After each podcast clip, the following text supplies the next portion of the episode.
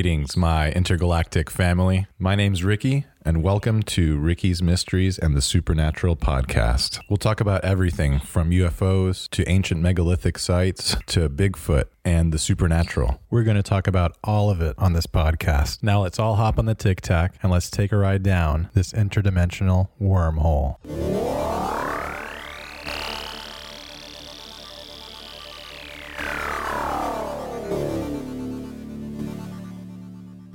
Hi everyone, and welcome back to Ricky's Mysteries and the Supernatural. Today I have a very special guest on with us. He's actually one of the inspirations behind Ricky's Mysteries and the Supernatural, along with my father.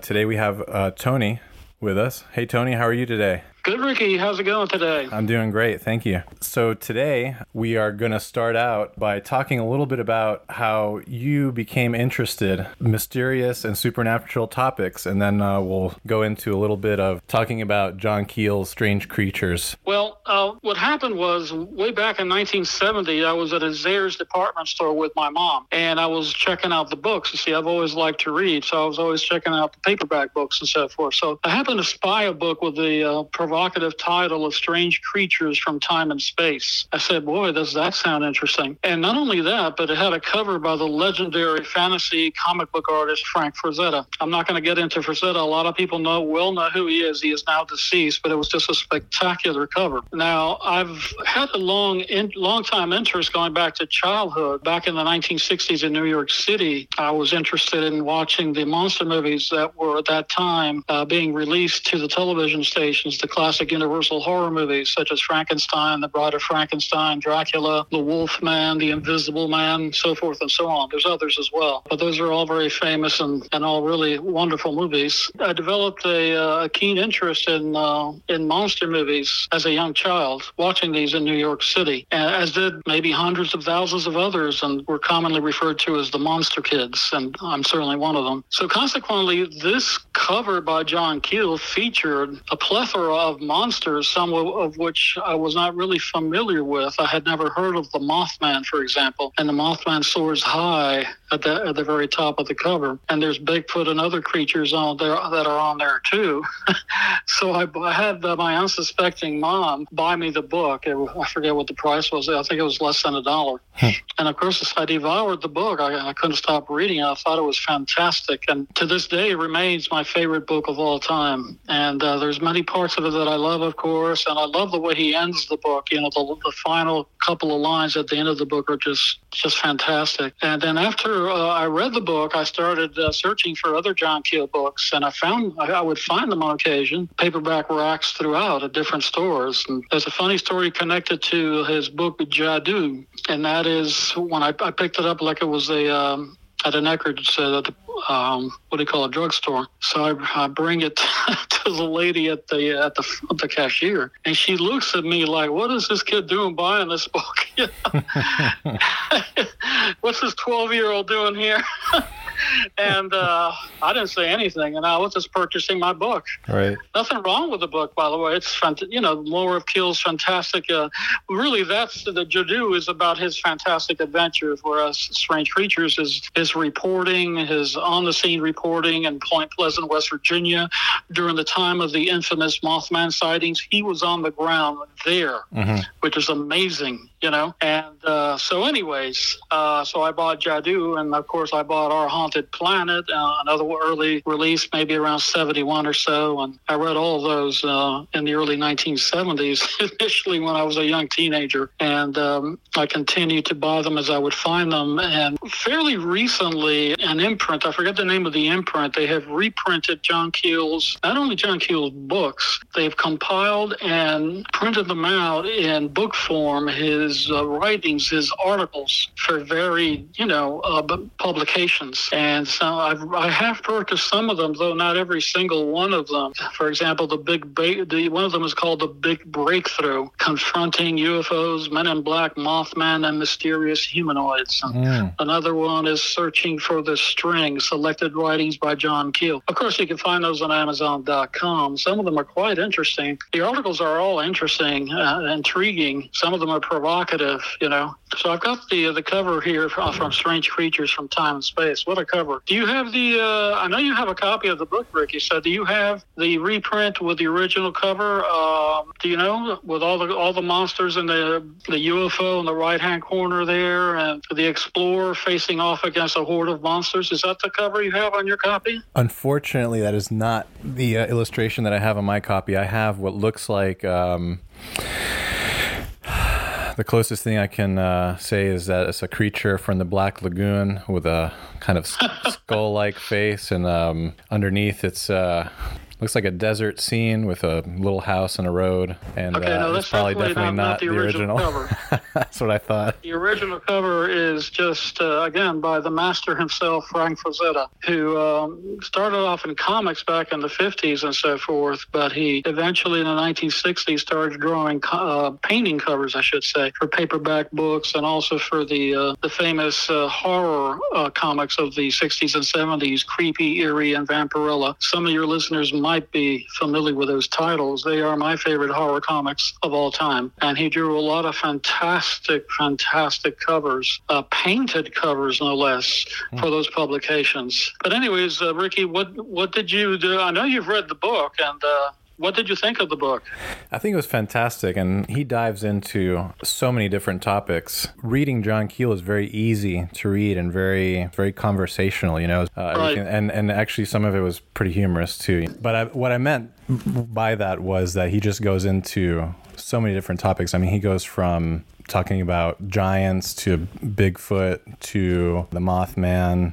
Well, different weird things that have happened. For example, the giant footprints, the footprints of a giant penguin, I think off of Miami Beach, if I remember correctly, Ricky. It's been a while since I last read the book. And just so many other topics that he covers. But certainly the two most enthralling for me were probably the Mothman, which I had never heard of in my life. I was quite young. And at that point in time, in 1970, we're talking only a few years after the actual events in Point Pleasant, West Virginia. And it was just thrilling to read the accounts of this mysterious creature that was chasing people around. And it wasn't only the local people, but I mean, there were police officers, the common folk, shall we say, but police officers, other trained observers. I think there was possibly some people in the that had been or were in the military who saw the creature, and commonly was seen in the TNT area.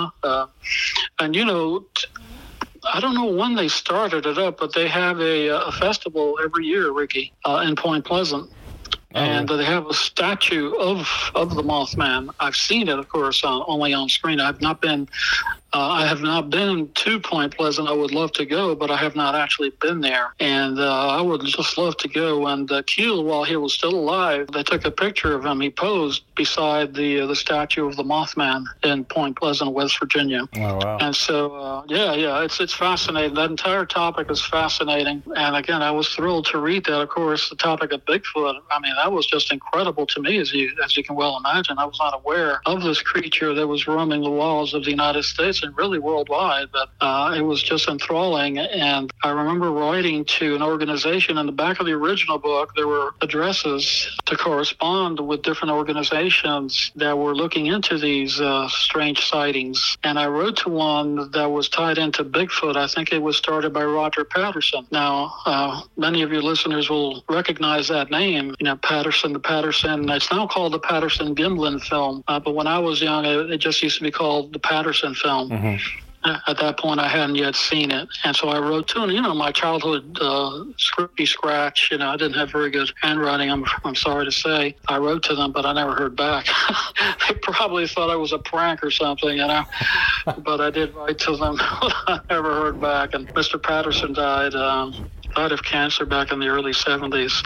But the book was just... It remains, as I said, to this day, my favorite book of all time. That reminds me, we actually met the living legend, Bob Gimlin, at AlienCon in 2018, remember? We most certainly did, and I've been fortunate enough to see him 3 times, Ricky. Oh, okay. The first time I saw him, I've seen him twice at the Bigfoot Museum in North Georgia. Expedition Bigfoot is the name of the museum. It's in Blue Ridge, Georgia. And so he's been there twice that I know of, and both instances I was there. And the first time I was just, you know, over the moon to see him. I remember I said to him, you know, what a thrill. That it was a great thrill for me to meet him after all these years, you know. And he said, well, it's a great thrill for me to meet you. Yeah, that's exactly the same thing he said to me. Yeah, he's very personable, a very nice gentleman. So I've seen him 3 times. 2016 at the museum in Blue Ridge, Georgia, at the Bigfoot Museum, he was there signing. And so I have a copy, Ricky, of Roger Patterson's Bigfoot book. It's kind of a rare item. I have a second edition of the book, and I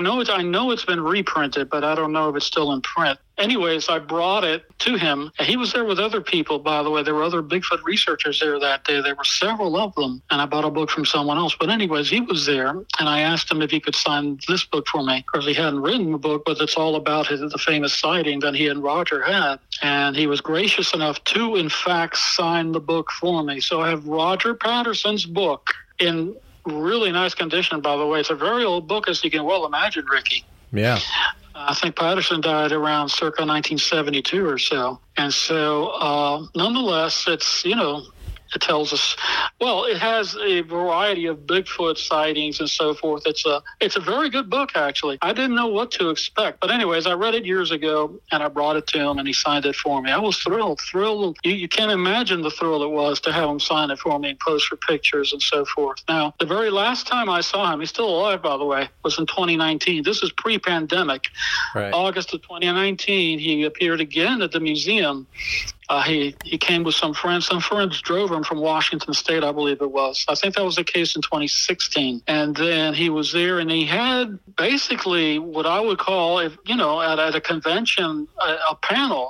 He got up there and spoke about that day, you know, what they saw, how they reacted, and the horses. We all know the story. And then he took questions from the audience. So, you know, I had never been in that type of scenario with him. When we met him at the 2018 AlienCon out there in Pasadena, what was shocking to me was that he was not a guest. That man was an unannounced, he was there with some Bigfooters from Washington who brought him down, remember? Yep. And so there he was sitting quietly at the table. I almost had a heart attack when I saw him.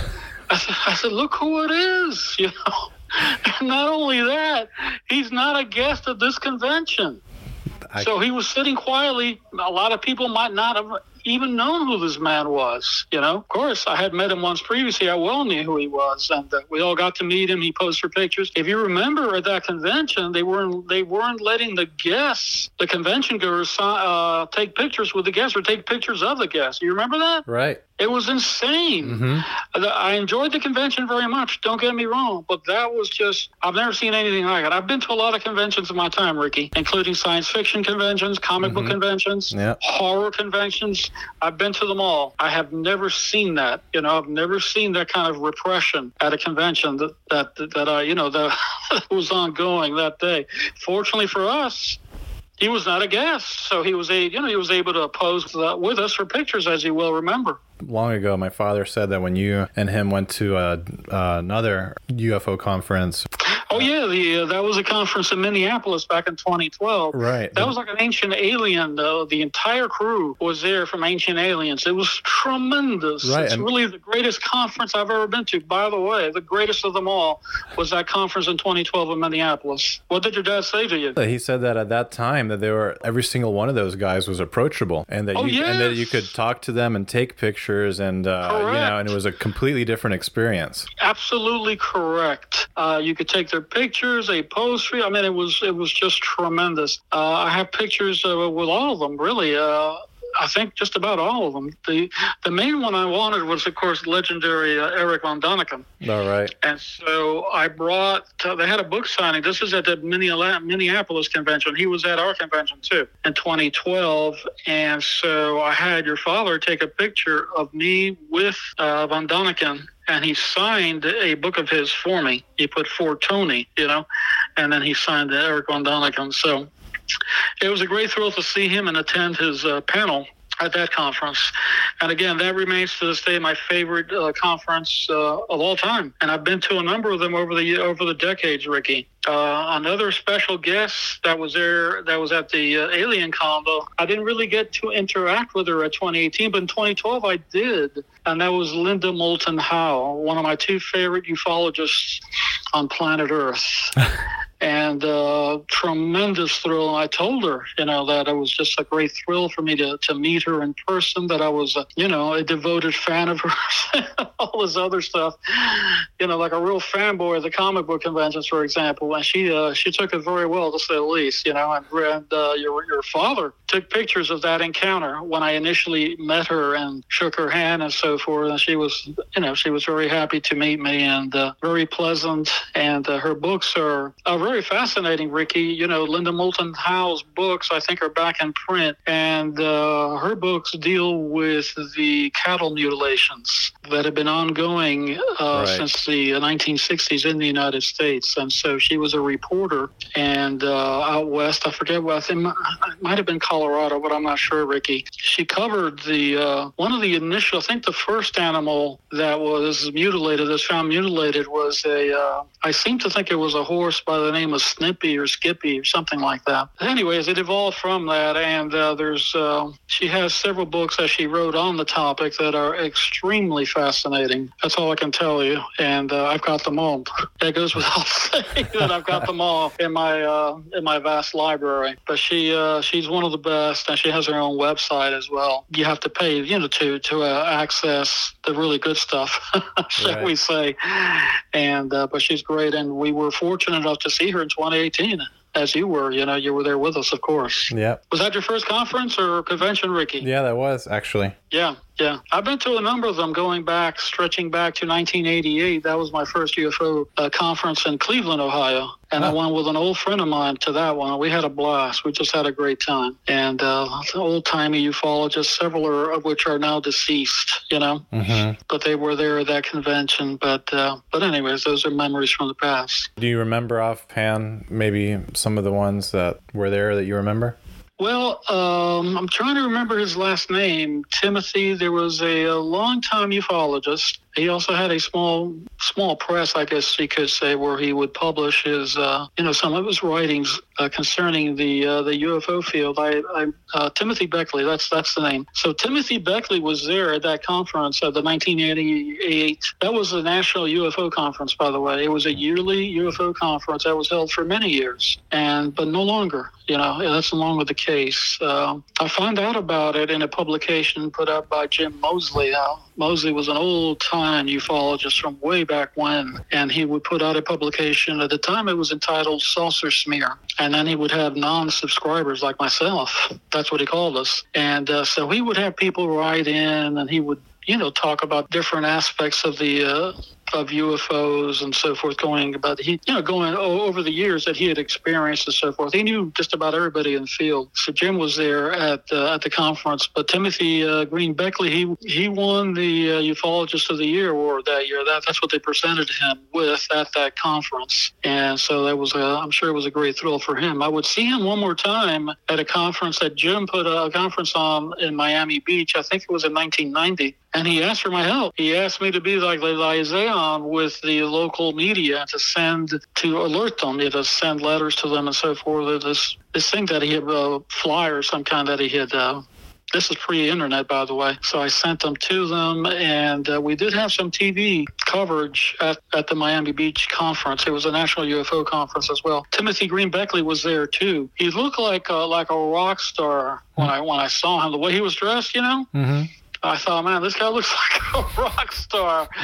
And so anyways, he was a nice person. They all were. And it was a good conference. Not as well attended as they had hoped to have, But anyways, they're all interesting, and you always find all sorts of interesting stories. I had one lady, for example, I was taking calls from people too, by the way, so on my home phone. Oh, wow. So this lady calls, she goes, listen, I lived out in Washington State, and we had a cabin or a house in the woods, I forget which, and she said to me that They had a disc land in very close proximity to their house. So I think they saw the thing come down. They were terrified. But what happened, she didn't tell me, she didn't go into great detail. But what she did tell me is that when the thing landed, all the windows in her house were blasted out. Wow. I guess all the windows in front of the house, I presume. I don't remember. She didn't tell me that all the windows all the way around the house, but the ones in front of the house were blasted out when that thing landed. And but she didn't, I don't remember any other details that she shared with me. I was just flabbergasted when she said that to me. I said, holy cow, imagine going through something like that and seeing that, you know? Mm-hmm. So it's just incredible. But anyways, a lot of nice people, a lot of interesting people that I met, and you'll always meet at these conferences. I'm glad we all got to go together, Ricky, and I wish we could continue to do so, but, you know, no one's won the lotto yet, you know, so try yeah. How we might. Well, hopefully in the near future we'll be able to do that again, because I really enjoyed it, too. I think that was such a great time. Yes, it was fantastic. I agree with you. It was neat to be a part of that, you know, with fellow enthusiasts and people who are into the same subjects. I love all these topics because I grew up around it. I know my father loved it. Right. It was interesting because where I'm originally from is a very conservative kind of place. So, you know, talking about those kinds of subjects, people are very, you know, they kind of make fun of it, or whoever talks about it is kind of kooky and this and that. And so I kind of kept it to myself most of my life. But, you know, like I said before, being around you and Dad helped continue my interest in it, you know. And while I didn't talk to anyone about it, I was still behind the scenes. I was going on YouTube, and at that time you could still find very interesting and compelling videos online. And I remember once you had brought, which to this day I think is the most compelling presentations that I've ever seen in my life, which was an International UFO Congress presentation by Jaime Maussan and Santiago Garza. And some of the videos that I saw presentation to this day, I'm completely floored by it. And that after that, I had always been very interested in it. But that, when I saw that, it was almost like, you know, I was convinced that this was real. That it was no longer these hoaxed videos, that it was no longer CGI, that these were actual people who were going out there and capturing this on their video cameras, you know, and luckily Jaime Maussan had a network of the Sky Watchers who had video camera in hand to capture these things, you know, because he was a very famous journalist in Mexico, right? A very respected journalist in Mexico. Correct. I heard him referred to once as he was the host of a program. I don't know if he still is. And he was referred to as the show was referred to as the equivalent of 60 Minutes in Mexico. But yeah, that's great stuff. I agree. His videos were incredible, taken by all sorts of different people out and about, capturing these incredible videos. Of course, you know, there's a program that's out there now, Ricky. I don't know if you ever watch it. UFOs Caught on Tape, I think is the title of it. No, not UFO. Paranormal Caught on Tape, I believe or on camera. I forget which, Ricky. Normally airs on Sunday nights, and so they have amazing and astounding footage from all over the world. I don't know. Have you ever seen it by any chance? I think I have seen that show. Yes. Just incredible footage. The cryptid footage is especially just astounding, and some of it has just blown my mind, you know, what I'm seeing. This guy, I don't think it was in Indonesia.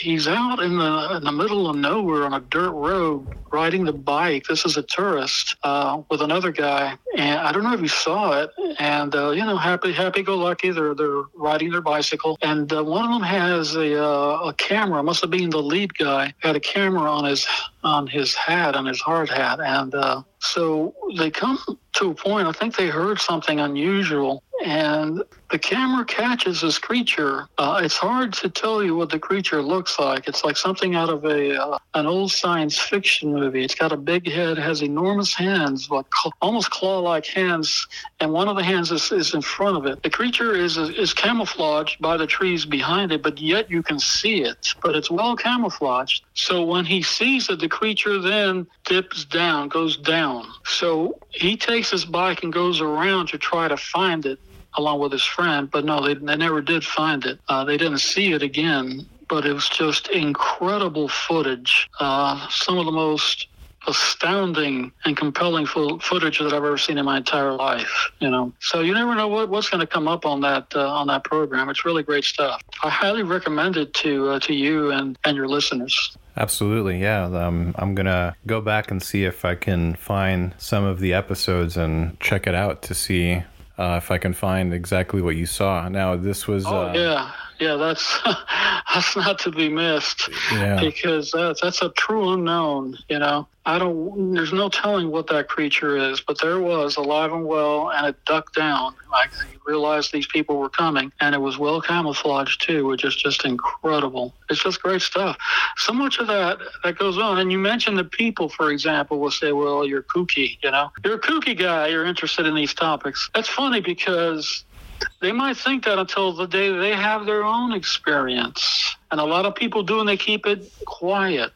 I had a lady that I used to work with who found out of my interest in Bigfoot. So she approached me one day. She said, hey, Tony, I understand you're interested in this topic. I said, yes, I am. And she said to me, well, let me share with you my experience. I said, please do. And this takes place in Homestead, which is south of Miami, back in the, I guess in the 1970s when she was a child. She and her family were living down there. There had been sightings of Bigfoot-type creatures. She didn't get into that too much, but apparently people had seen them in that area. So one night her father and her are in the car. Her father, of course, is driving. She's a child. And they see a... incredibly large being standing off to the side of the road. She said it was exceedingly tall. She was terrified. What it was is one of these creatures that some of the local people had seen. And so the creature crossed the road in front of them and went on its way. Many of the sightings attached to Bigfoot have been that way. There have been brief sightings of creature crossing the street or something along those lines. It's not uncommon. But she said to me, and Tony, she said to me, to this day, I am terrified of very tall people. Wow. Because, yes, she was traumatized by the sighting of this monstrous creature, a giant, a literal giant, an unknown literal giant creature crossing the road in front of them. She was traumatized. Obviously, she didn't say that. She didn't use that word, but obviously that's what happened. She was traumatized by the sighting. I found that so fascinating. I thanked her profusely for sharing that sighting with me. I had another similar experience years ago with another friend of mine who found out, this is in a different city, of my interest in UFOs. So he shared with me something his mother-in-law had seen. Again, I'm not going to mention any names or the school in close proximity to this, but this lady worked at a cafeteria at a well-known university in Florida, let's put it that way.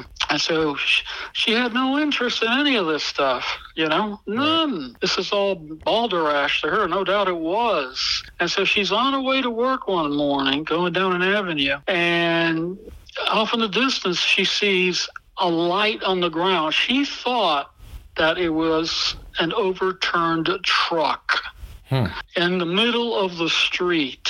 This is a well-populated area, by the way, and a well-traveled area as well. So she got closer to this light, thinking, well, let's see if someone's hurt. Maybe they need help. You know, it's a truck that's overturned, no doubt. What else could it be? But as she approaches the light, the thing starts to lift off the ground and finally goes up into the sky. Now, he didn't tell me the dimensions of the thing, but remember, she thought it was a truck.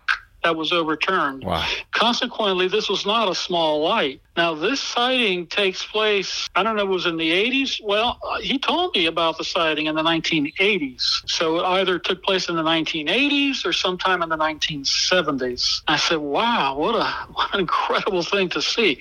And so, of course, she shared it with her family, but I'm sure more than likely she didn't share it with anybody else because of the, you know, as he mentioned, the kook factor. They'll think, well, what's he talking about, you know? Right. And, you know, and it's really terrible. Of course, you know, it's become more acceptable nowadays. A lot of people have seen these things. They've seen the images on TV over the years. Right. So they know that this stuff is not made up, or in some cases they've had their own experiences. So those were the two best ones. I heard another fantastic story at the Bigfoot Museum, just fantastic. But, you know, I don't want to take up all the time talking about it. I know you want to talk about different topics and so forth. So. No, you can go ahead and share that one. Elder and I were at the Bigfoot Museum in Blue Ridge before the pandemic. They've had a number of well-known Bigfooters. You know, these are people out on the field and so forth. So one of the most famous ones that they had was Cliff from the TV show Finding Bigfoot. Anyways, Cliff has been there more than once. Bobo was there with Cliff also, and I saw them both at a convention, but not at the museum. I saw Cliff at the museum, but not both of them together when they were there. So anyways, Cliff gave his presentation that night. It was on Bigfoot casts, you know, the casts of the footprints. It was very interesting, very well done. Cliff is running a museum out west, by the way, Bigfoot Museum, that is. So, but I don't think it was open at that point in time. I asked him, I'll get to the sighting from Matt in the audience in a minute, but I asked him, what about the UFOs and Bigfoot connection? I asked him. He said, well, you know, what is seen sometimes, and indeed this has been caught on videotape, for goodness sake, on Expedition Bigfoot, the series that's been on for 2 seasons. We're waiting for season 3 this year. I know they went to Alaska. I can't wait for that to start airing. That's most CTV, my friend. Mm-hmm. And so that is the situation where there's Bigfoot sightings. There's also lights. They're all anomalous lights that shouldn't be there. Sometimes they're up in the trees, you know, up in the sky, or and so forth. And he says that they have seen lights at times. And again, this is not uncommon with Bigfoot. And so I said, okay, well, that's interesting. Thank you for sharing that. So anyways, when that wound down, they had a guest. One of the people that was there, it wasn't formally a guest. He was in the audience, I should say. So he related his story. He lives he used to live in DeKalb County, and this is close to, I'm trying to remember, I can't remember the name of the shopping center, but anyways, this is back in the early 70s. There was a nature preserve in close proximity to this mall. And so he was there. He was walking through it one time as a child, and I don't know how old he was, maybe 10 or 12 years old when this happened. And he heard something coming, you know, he heard something that was coming up the trail. He couldn't see it initially. He didn't know what it was, couldn't figure out what it might be. Now, this park, I guess it was some kind of a nature park, from the way he referred to it. It may be long gone, and but there was parking. You know, there were cars parked, but not real close to where he was. So he suddenly sees this enormous creature, which we would refer to as a Bigfoot, come over the hill, heading towards him. He took off. He was terrified of what he saw, he said, and he takes off running. The creature caught him from behind. The creature's hand, his fingers extended onto his chest, probably to his the mid portion of his abdomen. I mean, they were really, really long. The creature grabbed him and threw him in the air. He says that as he was flying through the air, he was revolving around and around as he flew through the air, and then he landed with a thud. He said that right after the creature did this, it was an enormous creature, a very tall, hairy creature. You can imagine the fear, the terror that he must have felt. I can't even begin to imagine myself in that situation at that age. So he says that after that happened, there was a car that was parked in the parking lot, not real close, but the car had its lights on, or it shined its lights that way. And when it did so, the creature took off. So he immediately went and told his parents. They called the police. And so they went out there and they did find some prints at this little nature preserve. It wasn't very large, obviously, with the fact that, given the fact that the car was not too far away from where he saw this thing. Well, this was a long time ago. There's been a lot of development since then. He said that they lifted up his shirt and they saw the scratches. The thing had, when it had grabbed him with its nails and so forth, even though he had a t-shirt on or a shirt, you know, it had scratched his skin when it grabbed him and tossed him in the air. And so, so they had that as evidence, not to mention the tracks. But no, they didn't see the creature that night. If it was me, all I can tell you is they would have had a hard time getting me to go back to that place as a child. If that had happened to me on that very same night, right? You know, it would have been, I would say, a mission impossible for me to get me back out there that night. Because it's just one of the most spectacular events that I've ever heard of. And he was there in the audience that night, and I'll never forget it. My daughter was there with me too that night to see Cliff, and then she, of course, we all listened to that amazing story. So the museum is just wonderful. The owners are just the nicest people you can possibly imagine. It's a smallish museum, you know, but it's well worth anybody's time, and they have a bookstore and so forth. So I haven't been there in a little while now due to the pandemic and so forth. I haven't been there in a bit, but I fully intend to go back fairly soon. I've been meaning to go back again for another visit. And the last time I was there actually was when the third time that I saw the gentleman we were discussing earlier, you know, Mr. Gimlin. So, but it was quite spectacular, and I was very pleased to have him share that. I'm glad he shared it with us that night in a group of strangers. So my point is that people will say, well, it's kooky and all this other stuff, until they themselves possibly will see something that they never thought, they never imagined that they would see. A lot of people, I see this, they say they use those terms. I never thought this would happen to me. I never thought I would see anything like this. Mm-hmm. I was watching another fantastic show that's in reruns now, Haunted Hospitals and the Paranormal 911. Oh, it's yeah. Great stuff. Oh, Paranormal 911. That's hair-raising. Yeah, fantastic stuff. Well, there was one Paranormal 911 that took place here in the state I live in. And the officer was called, this is in a rural area in Georgia, was called out by an old man who was having some unusual creature activity, shall we say. I'm not going to get into all the details of that, but very fascinating. The guy wrote a book. He's a retired officer now, and he actually wrote a book way after I saw that, and of course I bought it. I saw that it was featured, I guess, on Expedition Bigfoot's Facebook page, and that's where I saw the book. And really, really fascinating stuff. There were details that were not quite accurate in the depiction on TV, but still very fascinating. But the reason I brought up those two TV shows, that's just the other night, this lady and her family moved into housing at a university when she took a job there decades ago when her daughter was a child. This is decades ago, probably 2-3 decades ago. She said, oh, at the beginning, she goes, oh, well, I was never interested in the paranormal or anything like that. Like it was, you know, almost beneath her to have an interest in such a scandalous topic, if you will, until the events that they went through in that house. The house was haunted. Right. And so, you know, and they even saw the ghost. The ghost terrified her daughter. And even the husband was on the show, too, separately from her. So he even appeared. The daughter did not appear. The daughter was deeply traumatized by the events of what they saw and they heard inside that house.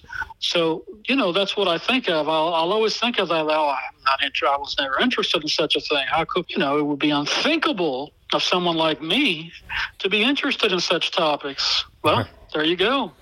Guess what? You know, it's true. Guess what? It's all true. Yeah. Yes, there are ghosts. Yes, there are UFOs. And yes, there are cryptids, most notably and most famously Bigfoot. Now, if people don't want to believe it, well, it's entirely up to them. They're entitled to their belief, you know, to their opinion, right, misguided or uninformed as it may be. Mm-hmm. You know, that's no problem. But yeah, I relate to that, the kooky thing that you mentioned earlier, you know. Yeah, I was just having been raised in a very conservative place where I didn't feel comfortable talking about it with anyone except you guys. You know, I remember you had recommended to me a bunch of great books. In fact, I think Strange Creatures from Time and Space was one of them. Oh, yeah. And I remember there was another one that was like an encyclopedia of all the different cryptids and creatures. It was like an, almost like an encyclopedia, which is a fascinating book. I wish I would remember the name of it right now, but I can't. And, you know, just having been exposed to all these things that I had seen in on YouTube in its infancy, because YouTube is actually a lot different now than it used to be. Now, if you search for or try to search for the same things that I used to search for, they won't even come up anymore. Like, for example, some of the most compelling footage that I ever saw of UFOs or the UFO phenomena were the NASA space shuttle mission videos, which were actually filmed by NASA. All sorts of very interesting things. In fact, I remember one of the ones that is most memorable to me is the STS-115 incident. It was Space Shuttle Atlantis, and they actually canceled a landing because three objects had shown up. Now, this was filmed by NASA cameras. You can find it online. It was all over the news. And then, you know, of course, they debunk it and say it was just ice particles or, you know, something that had come out of the payload bay. But when you see this video, you see three, the classic, you know, I don't know if you've seen the white orbs. Of course you have. You've seen the ones that Jaime Maussan, you know, yes, the Skywatchers have filmed. Well, it was three of those in a triangle formation. It had to have been something for NASA to have canceled the reentry. But anyway, case in point, that those videos became very compelling for me. And then, of course, I would research more into the Skywatchers and the famous flotillas in Mexico. I found that fascinating. I found the witch, or La Bruja, as they say. I remember. Yes.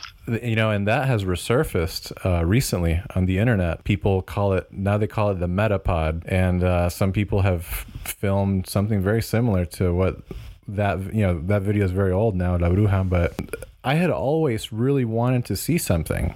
And it took until the summer of 2013 of living in New York City, of all places, to finally have seen something that I, without a doubt, consider to be a UFO. And I like the term UFO still. I think my father would agree. I don't like how they've changed it to UAP.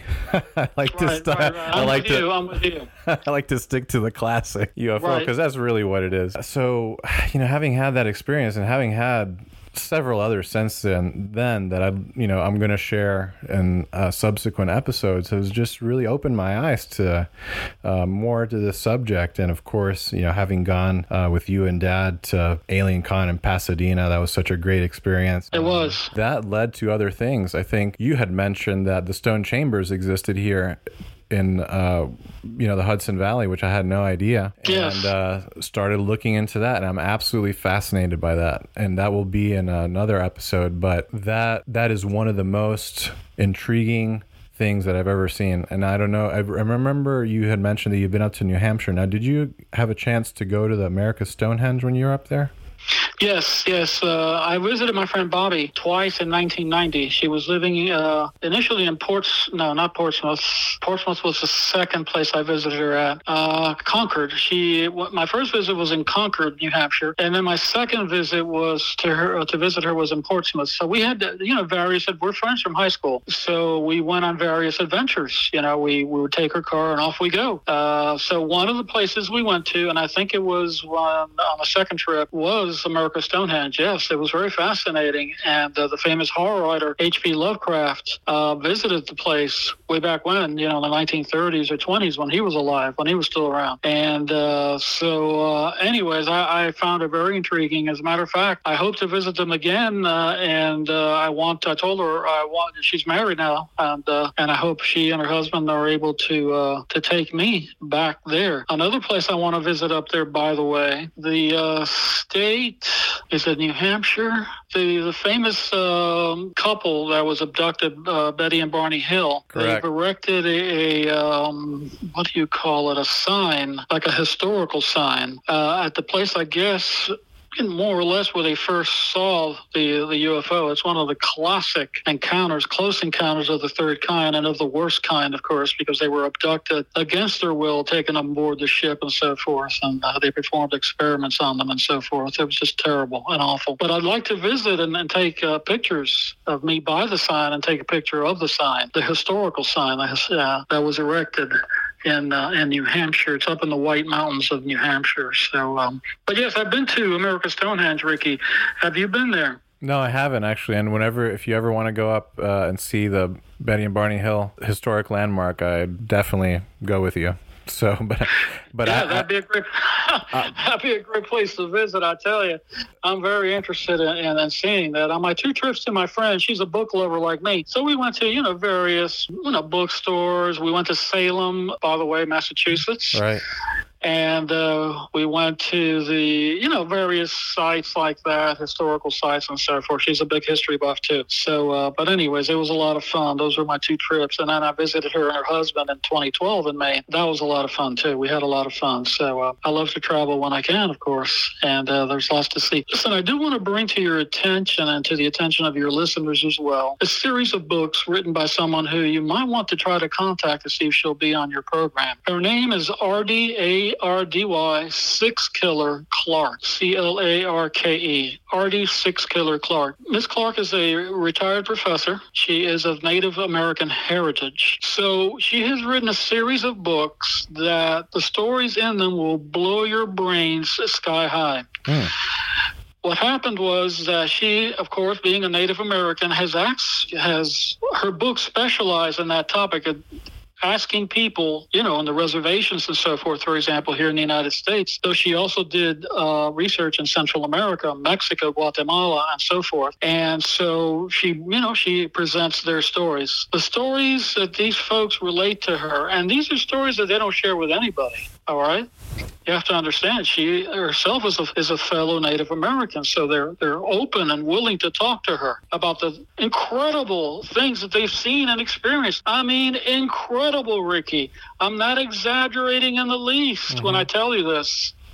So I highly recommend all of her books. The last book that came out a few years ago came out after she had some type of heart surgery, and I was mortified when I read that. I thought this could be her finale, So she's written several books. You can find them on Amazon.com. Just type in her name. Again, I highly recommend it to anybody interested in UFOs. You'll never read anything like it, and some of them are absolutely terrifying, the implications thereof. Wow. So I highly recommend Professor R.D. Six Killer Clark's books. If you haven't read one, get one. You will not regret it, I promise you. And you'll want to read all the rest of her books. Wow, I'm definitely going to check that out. Don't miss it, Ricky. Don't miss it. And hopefully the books are still in print. I don't know. I've had them all already. I bought the first one. I said, holy cow. Is this lady going to bring out more books? She did. And, as soon as they come out, I buy it. I don't waste time. I buy it. My great fear is it'll go out of print, Yeah. So I don't waste time. Generally speaking, I can't buy everything I want, Ricky. But these books, yes, I just scooped them right up. And just incredible stuff. I promise you will not be disappointed. I'm really looking forward to it, actually, and anything that you recommend, I've enjoyed, so I can't wait. Well, this is not to be missed. Trust me when I tell you, and I say that to your listeners as well. Get one of her books, any one of them. They're just incredible. Again, the one that she also delves into the sightings in Central America, the things that the people have seen. This is, probably they've kept it to themselves all their lives because of the factor you brought up earlier. Well, the kooky factor, possibly. Well, who's going to believe it? What are they going to say about me? That kind of thing. Right. But they opened up to her and they shared their experiences. The Native Americans, her fellow Native Americans in this country and other indigenous people, for example, in Mexico and Central America, share their astounding experiences, close encounter experiences, Ricky, of the third kind, Ricky. Wow. Just mind-blowing. It will blow your brains out of your skull, I guarantee it. Wow. Don't miss it, Ricky. Don't miss it. As soon as I can, I'm going to start looking through Amazon. Yeah, I'm not going to waste any time. No, sir. Oh my God. I wouldn't. Trust me. It's like so much I want to talk about. You have no idea. Anyway.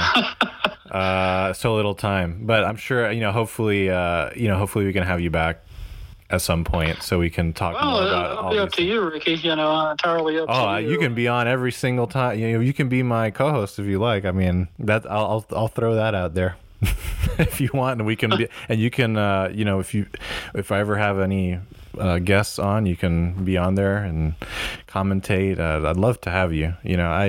I know that you wouldn't say this, but I know that you are tremendously knowledgeable on all these things and probably know more than anyone else that is even on TV or write about knows about. And I'm just and every time I hear you talk about any one of these subjects, especially Bigfoot, I'm just so impressed by just all the details and everything about it. And it makes me want to, you know, just like you talking about this author, I just want to go out and grab these books right now and read them, because I know what I can't even imagine. Ricky, get them quickly.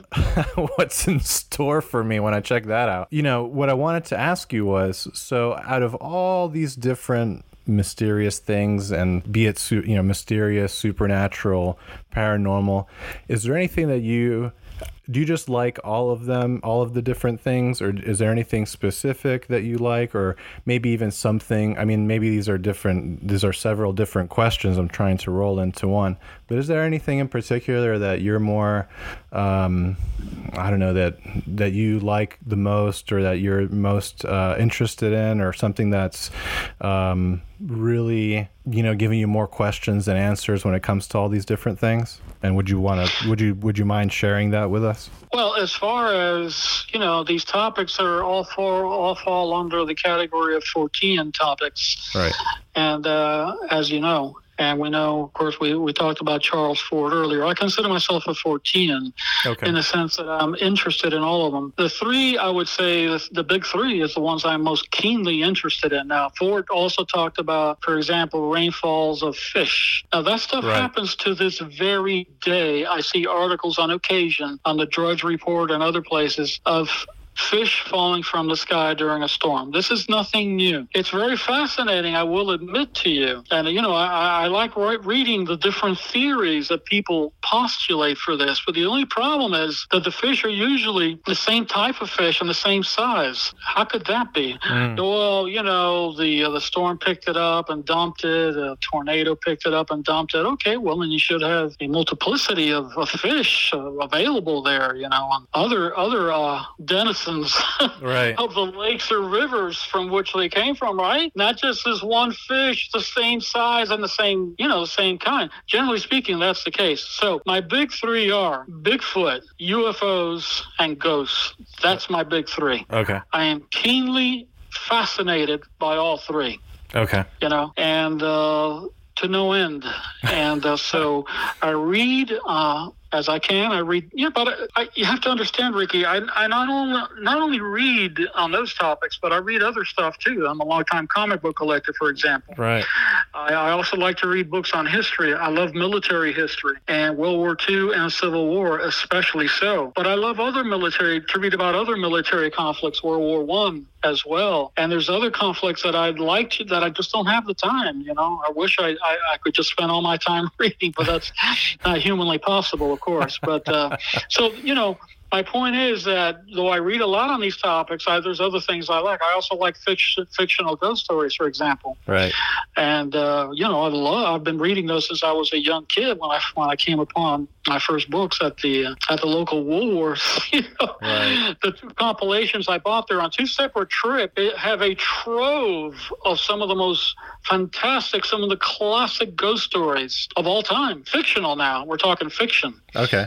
But so that's, you know, more of along the lines of English literature, I guess you could say. But yeah, my big three are ghosts, Bigfoot, and UFOs. And the ghost stuff I really don't talk much about. I've had an encounter here or there. I've seen something or other, but something I just don't talk about. Right. Bigfoot, I have never seen. UFO, I have seen. Okay. I did see a UFO in 1987. I was in a car with my first wife and a friend of ours in the back seat. My wife at that point in time said, "Look, Tony." And I looked, and there it was up high in the sky. It was not an airplane. It was not a helicopter. It was not a balloon. No, it was a round object traveling from left to right, roundish spheroid object, classic UFO. And as it approached the cloud that was to its right, a beam of light came out from the object onto the sky. It was like a,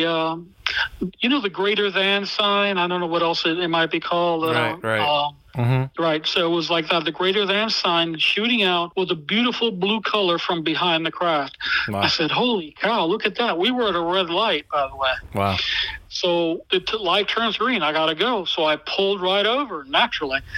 The craft flew behind a cloud. However, it did not emerge from behind the cloud. And we sat there waiting for it to come out, but it never came out. Wow. It never came out. So that was a true unidentified. That was a classic UFO, and that was my best sighting. I've seen a few other things here or there, you know. I've never seen a cryptid anywhere. Mm. And so anyways, those are my big three, and they're all very fascinating to me. And I like to watch these programs on TV, you know, Paranormal, 911, you know, Haunted Hospitals, exceedingly fascinating. These are professionals, you know, these are EMT, ambulance, the people who go out and pick people up who are ill, bring them to the hospital, hospital workers. There was a maintenance guy the other night with his fascinating and terrifying story. And the doctors and nurses sometimes also appear on the program, you know, so on these programs. So just the whole thing fascinates me. There's just never-ending stories on these three topics. So those, Ricky, I'm not going to rank them, you know. I could rank one or the other maybe, but not really, because all three are of intense interest to me. That's the best way I can put it, Ricky. Intense, okay, with a capital I. Right. And let me ask you a question. In your opinion, considering everything that you know about those three phenomena, do you believe that they're connected somehow? Well, there is a UFO Bigfoot connection. There appears to be. There were some sightings in 1973. There were a wave of sightings in Pennsylvania, and in a very famous episode there, there's a gentleman up in Pennsylvania who's been investigating these things for many decades. He's older than me. I've seen him several times. I attended paranormal conferences in Gettysburg, Pennsylvania, back in 2004 and 2005, back to back. I drove up, by the way. And so I got to meet him, and I saw him at a horror convention years ago also, and he was a guest up there in Pennsylvania also, as a matter of fact. So he was on the ground that night, the night of the UFO landed in the woods of this in this rural area, and shortly thereafter there was a sighting of a Bigfoot, or at least one of them, if not more than one. So the thinking was, well, the fact that this thing landed could be related to this creature having been seen on that very same night. And so there was an author in California, I forget his name, Ricky. He wrote one book that I'm aware of, and it was on that topic, on UFO, Bigfoot sightings. And but I read it years ago. And he's the friend of a famous Bigfooter in California who puts out a monthly newsletter, by the way. It's the last printed newsletter on this topic. There used to be several. I used to subscribe to another one, by the way. And in that other one, I wrote in with something. I don't know if it was a letter of comment or I sent something into them. And on their very last issue ever, I was published, you know, in that newsletter. Oh, wow. Really cool. But unfortunately, it was the last one, you know. Yeah, wow. It ceased to exist. Now, this guy... has run this for, actually, he's 25 years, I think, that he's been putting out this newsletter on Bigfoot, which is incredible. I don't think there's anything close, remotely close, in terms of durability, something that's lasted that long.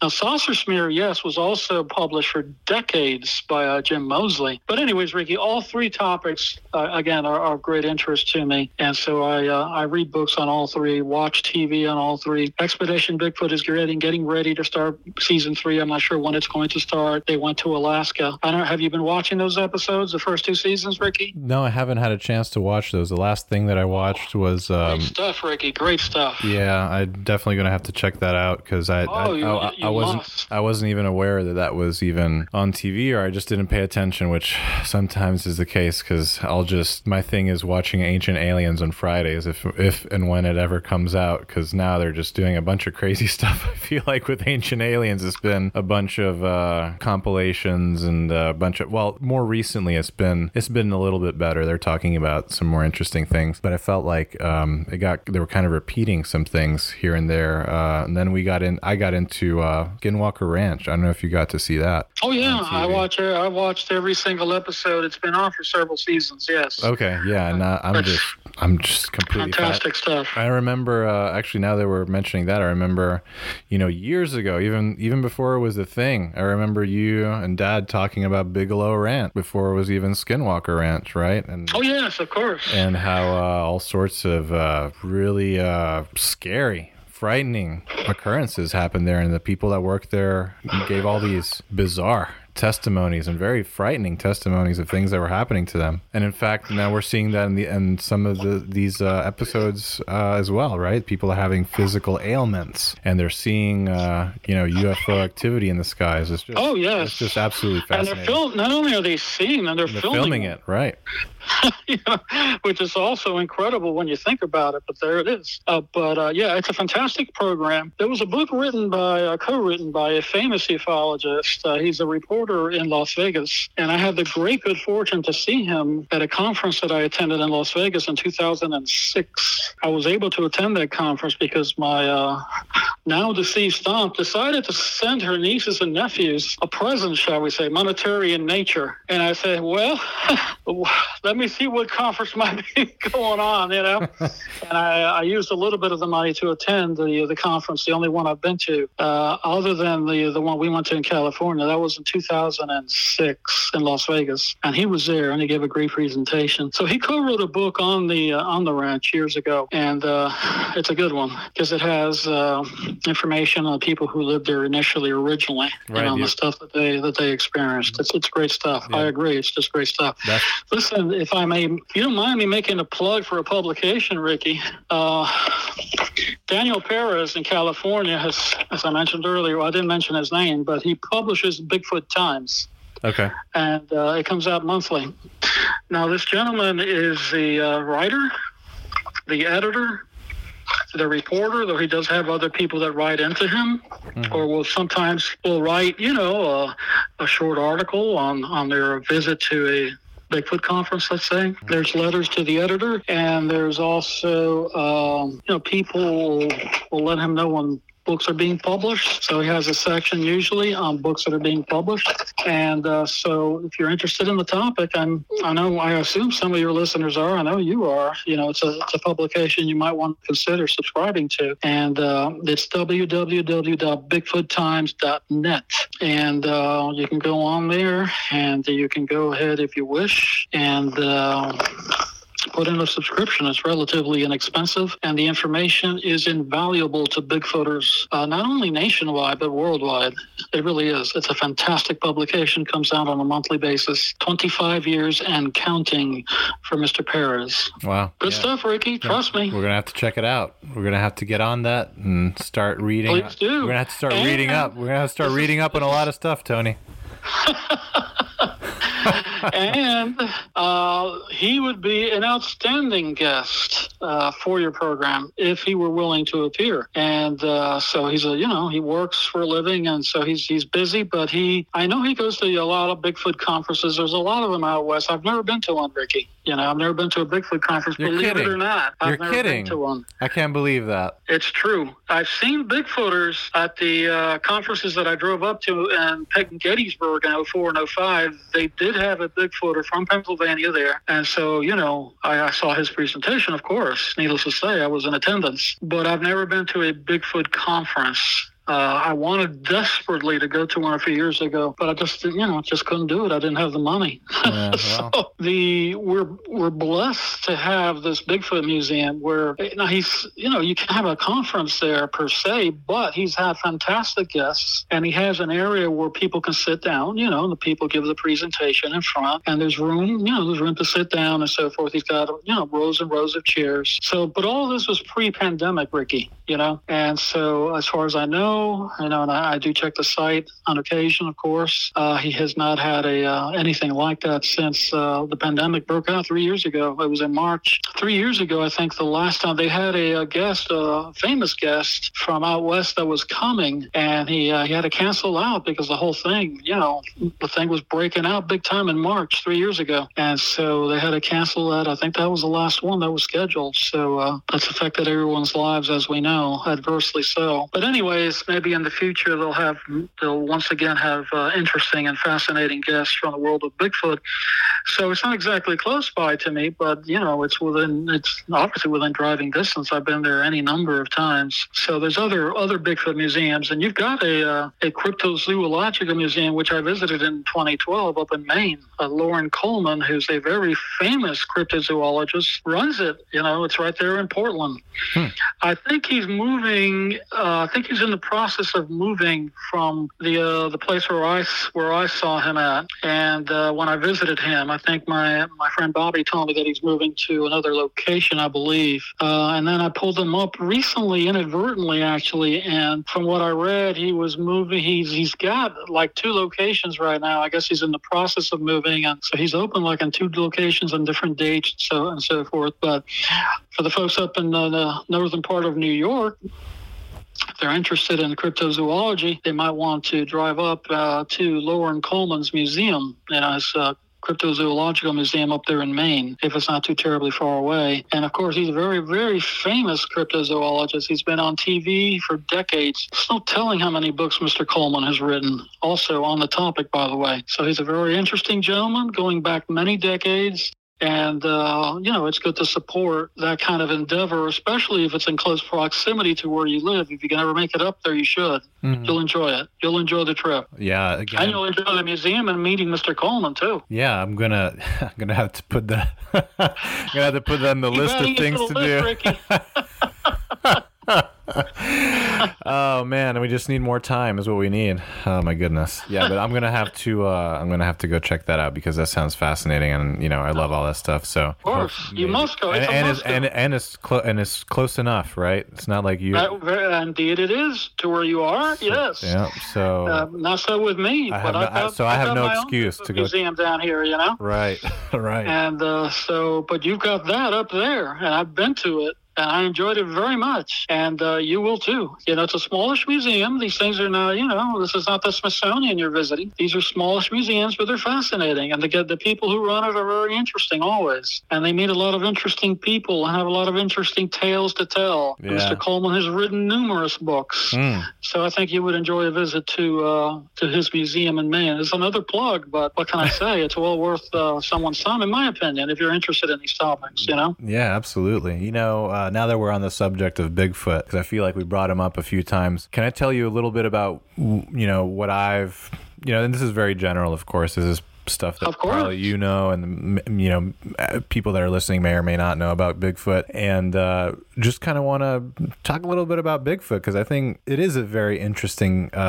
Would you first of all, would you consider him a cryptid? Oh, absolutely a cryptid. Okay. Arguably, along with the Loch Ness monster, and by the way, I've been to Loch Ness. Arguably the most famous cryptid alongside the Loch Ness monster. Those two, I would say 1 and 2. You can juggle them any way you like, but yes, it is definitely a cryptid. Okay, because when I read John Keel's book, Strange Creatures from Time and Space, I see ongoing themes in the different Bigfoots that are seen. And so first of all, he's big.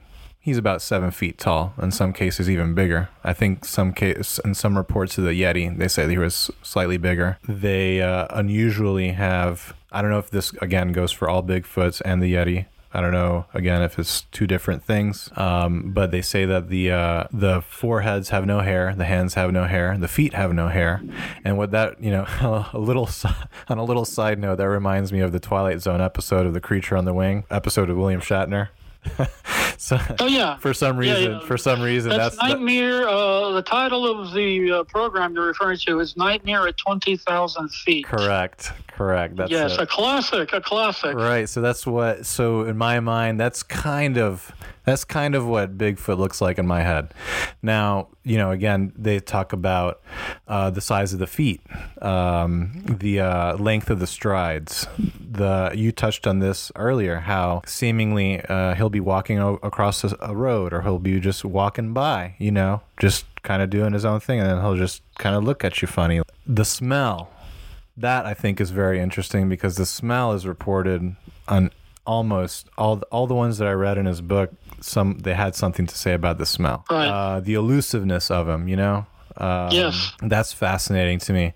Some reports, and this is, you know, and this is coming from my dad also, who he's fascinated by it too, of course. He said that some are seen around high voltage power lines. And my dad's theory is that he is an interdimensional that uses the high voltage of and I guess, you know, the high electromagnetic fields in those areas in order to come in and out of wherever Bigfoot's from. You know, one of the reports that I read of the Yeti said that the eyes glowed. Yes, I think that was pretty fascinating too. But that is different than, you know, let's say the Patterson-Gimlin Bigfoot, which did not seem to have glowing eyes. Now we don't know you know, we weren't close up. But what else? The noise that it makes, like a shriek or a baby's cry, is common, right, throughout. Well, I wouldn't say it's common, but the creatures have been known to do two things. Actually, it's terrifying to me. Yeah. And that is to mimic the sound of a baby crying. You're correct. Uh-huh.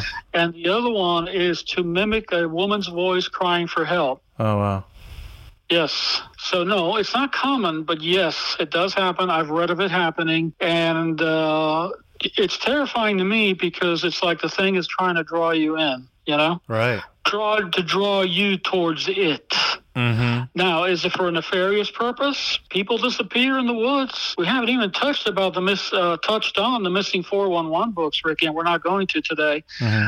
But anybody interested in the topic of people disappearing in the books need to check out the Missing 411 books. I've read them all except one, but I've read them all otherwise, by David Paulides, Bigfoot researcher and missing persons researcher, both. He's a retired police officer. He started as a Bigfoot researcher, and then he really has turned into more of a missing persons researcher. His books are also most excellent. And so people are vanishing, Ricky. They're vanished from the forest. They vanish under mysterious circumstances. Who's taking them, and where are they taking them to? Sometimes these people are found, and they're confused as to where they've been, especially children. You know, children will say, well, a bear took care of me and gave me berries to eat.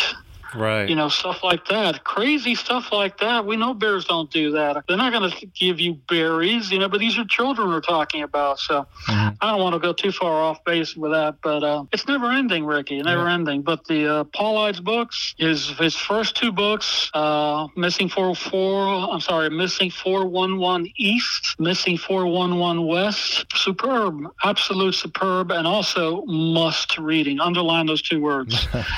The cases are so shocking, some of them. They're shocking and disturbing, Ricky. That's all I can tell you. Some of these disappearances. But anyways, yeah, that'll keep you up at night.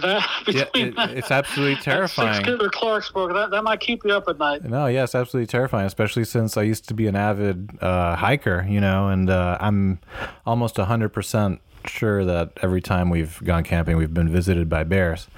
Now, Bigfoot, I don't know, but hey, you never know, because that's Bigfoot's territory, not ours. That's for sure.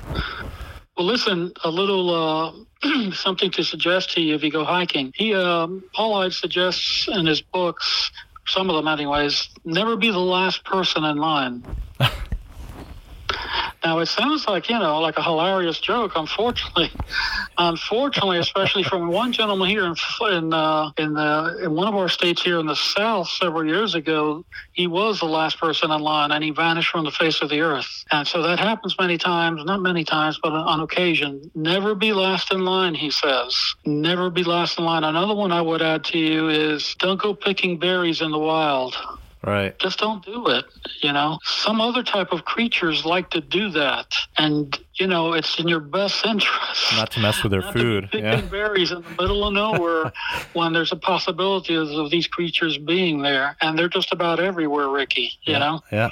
So be very, very careful. Also, there's a device that you can use. You can purchase it on Amazon that they can track you down to within 10 feet of your location if you're lost in the wild. Right. Okay. This device is an expensive device, but you can find it on Amazon.com. But I don't remember the name of it. I do not have one myself. I really don't go hiking in the woods. So just bringing it to your attention. Well, thanks, Tony. Anyways, Ricky, you know, it's been great talking to you. We've covered a lot of topics tonight, and so maybe we'll do this again some other time if you wish.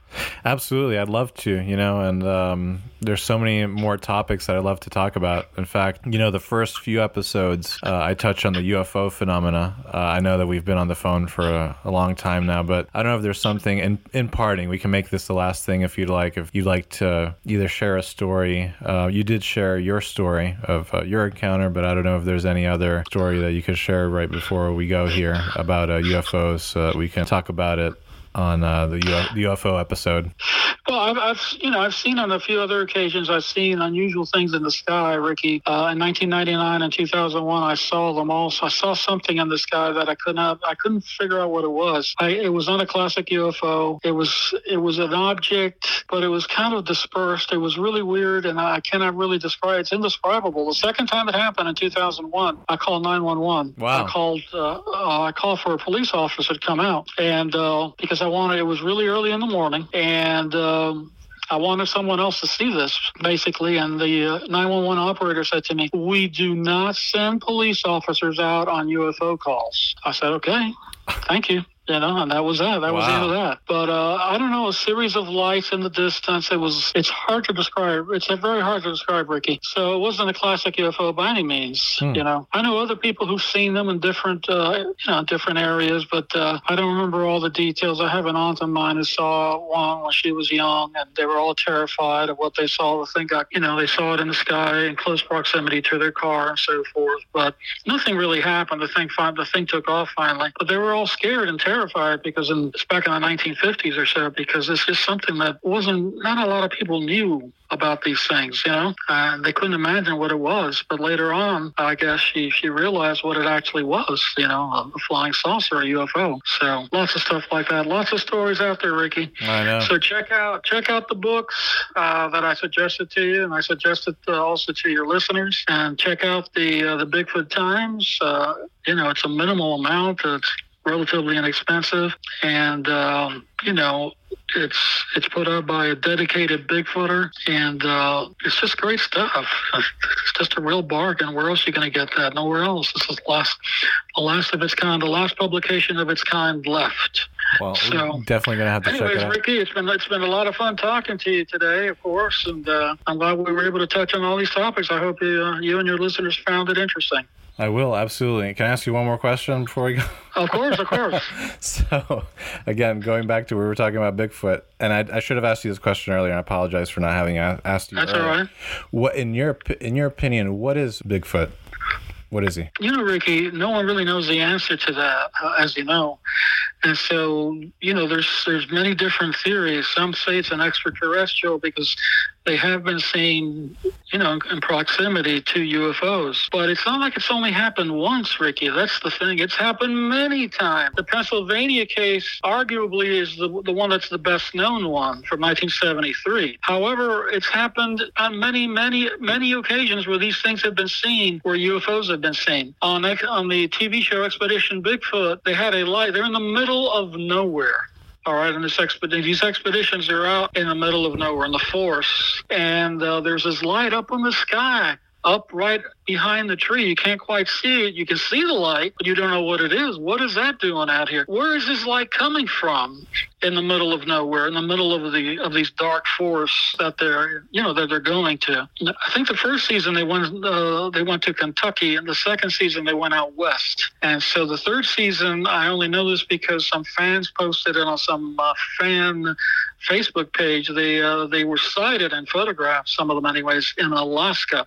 So I think their third season will be in Alaska. So, you know, what are these mysterious lights? What are these lights associated with Bigfoot sightings? Mm-hmm. Another guy says he's made contact with these creatures. He wrote a book about it. He's a doctor, and he had a famous sighting back in 2000 or 2001. It was in, if I remember correctly, on USA Today. So he was out west somewhere, and he's climbing. He's there with his wife and child, and so he climbs. I don't know if it's on top of a ridge or something. It was something possibly circular in nature, though, that he climbs up, and he looks down at his wife and child. They elected not to go up with them, I guess. So as he looks down to see them from a height, I don't know how far up he was, he sees a creature looking at his wife and child farther down from him. He was petrified. The first thing he says that crossed his mind was, "You mean these these things are real?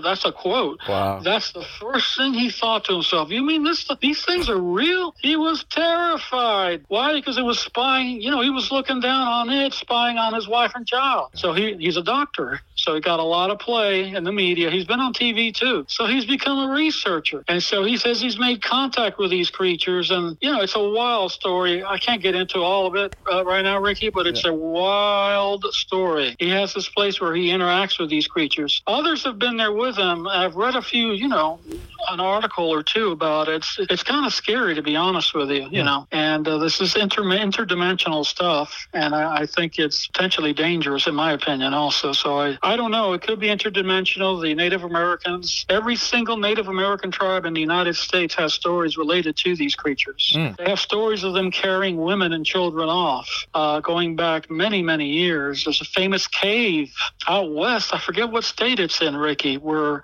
the Native American tribe was basically in a war with these creatures. They were these creatures were eating humans. You know, they were cannibalistic. Mm-hmm. So that's a famous story. Wow. And so they were able to trap them inside of a cave and kill them. They supposedly killed them. And so, you know, just fantastic and fascinating tales from the past. Wow. Those tales are never ending. So I don't know, Ricky. The answer is I don't know. I really don't know what these things are, where they're from, or what they're doing here, but they're here. Mm-hmm. There's no question that they're here. And some of them are very aggressive, by the way. Mm-hmm. There have been a number of sightings that I've read where the creatures have been very aggressive, throwing branches, throwing rocks, that if the rock hits you, it can kill you. If it hits you in the head, it'll kill you. Yeah. And branches, trees thrown also. So all sorts of fascinating stories like that of these creatures being, you know, very, very aggressive and wanting the people to get out of wherever they are. They've encountered them. So if that ever happens to you, if you still go hiking, they're in North New York. And remember, they are up there. They have been seen up there. Mm-hmm. And so be very, very careful. Yeah. You know, I would not mess with these creatures. I really wouldn't, you know, especially if it starts howling at you or throwing rocks at you or whatever. I get the heck out. Yeah. You know? You don't have to say that twice. I would be out of there. You wouldn't see my shadow. Unbelievable. Oh my goodness. Right. Well, I really appreciate you taking the time to share all these stories with me tonight, Tony. I thank you very much for being on the show. I'm looking forward to hopefully having some more episodes with you on it. And thanks again for giving us your insight. And can't wait for the next time that we talk on Ricky's Mysteries. Well, Ricky, thank you for having me on your podcast. I've never been on a podcast before, so it's just a new experience for me. But I enjoyed being on there with you and talking with you about these interesting topics. And again, thank you for having me on. Thank you, Tony. I really appreciate it. All righty. Well, you take care now, Ricky. You too. Thanks for listening. And if you enjoyed today's episode, please make sure to hit the like and subscribe button. If you're a fan of the show and would like to see me dedicate more time to this than my day job, and you'll also help feed the two ferocious barking cryptids here, please visit the Patreon link at patreon.com/Ricky's Mysteries. You can drop us a line at rickysmysteries@gmail.com if you have anything you'd like to share, and maybe we'll have you on the show. Our photo content is on Instagram, and our podcast can be found on Acast. Until then, I'm looking forward to seeing you all next time on Ricky's Mysteries and the Supernatural. Now get out there and find the truth.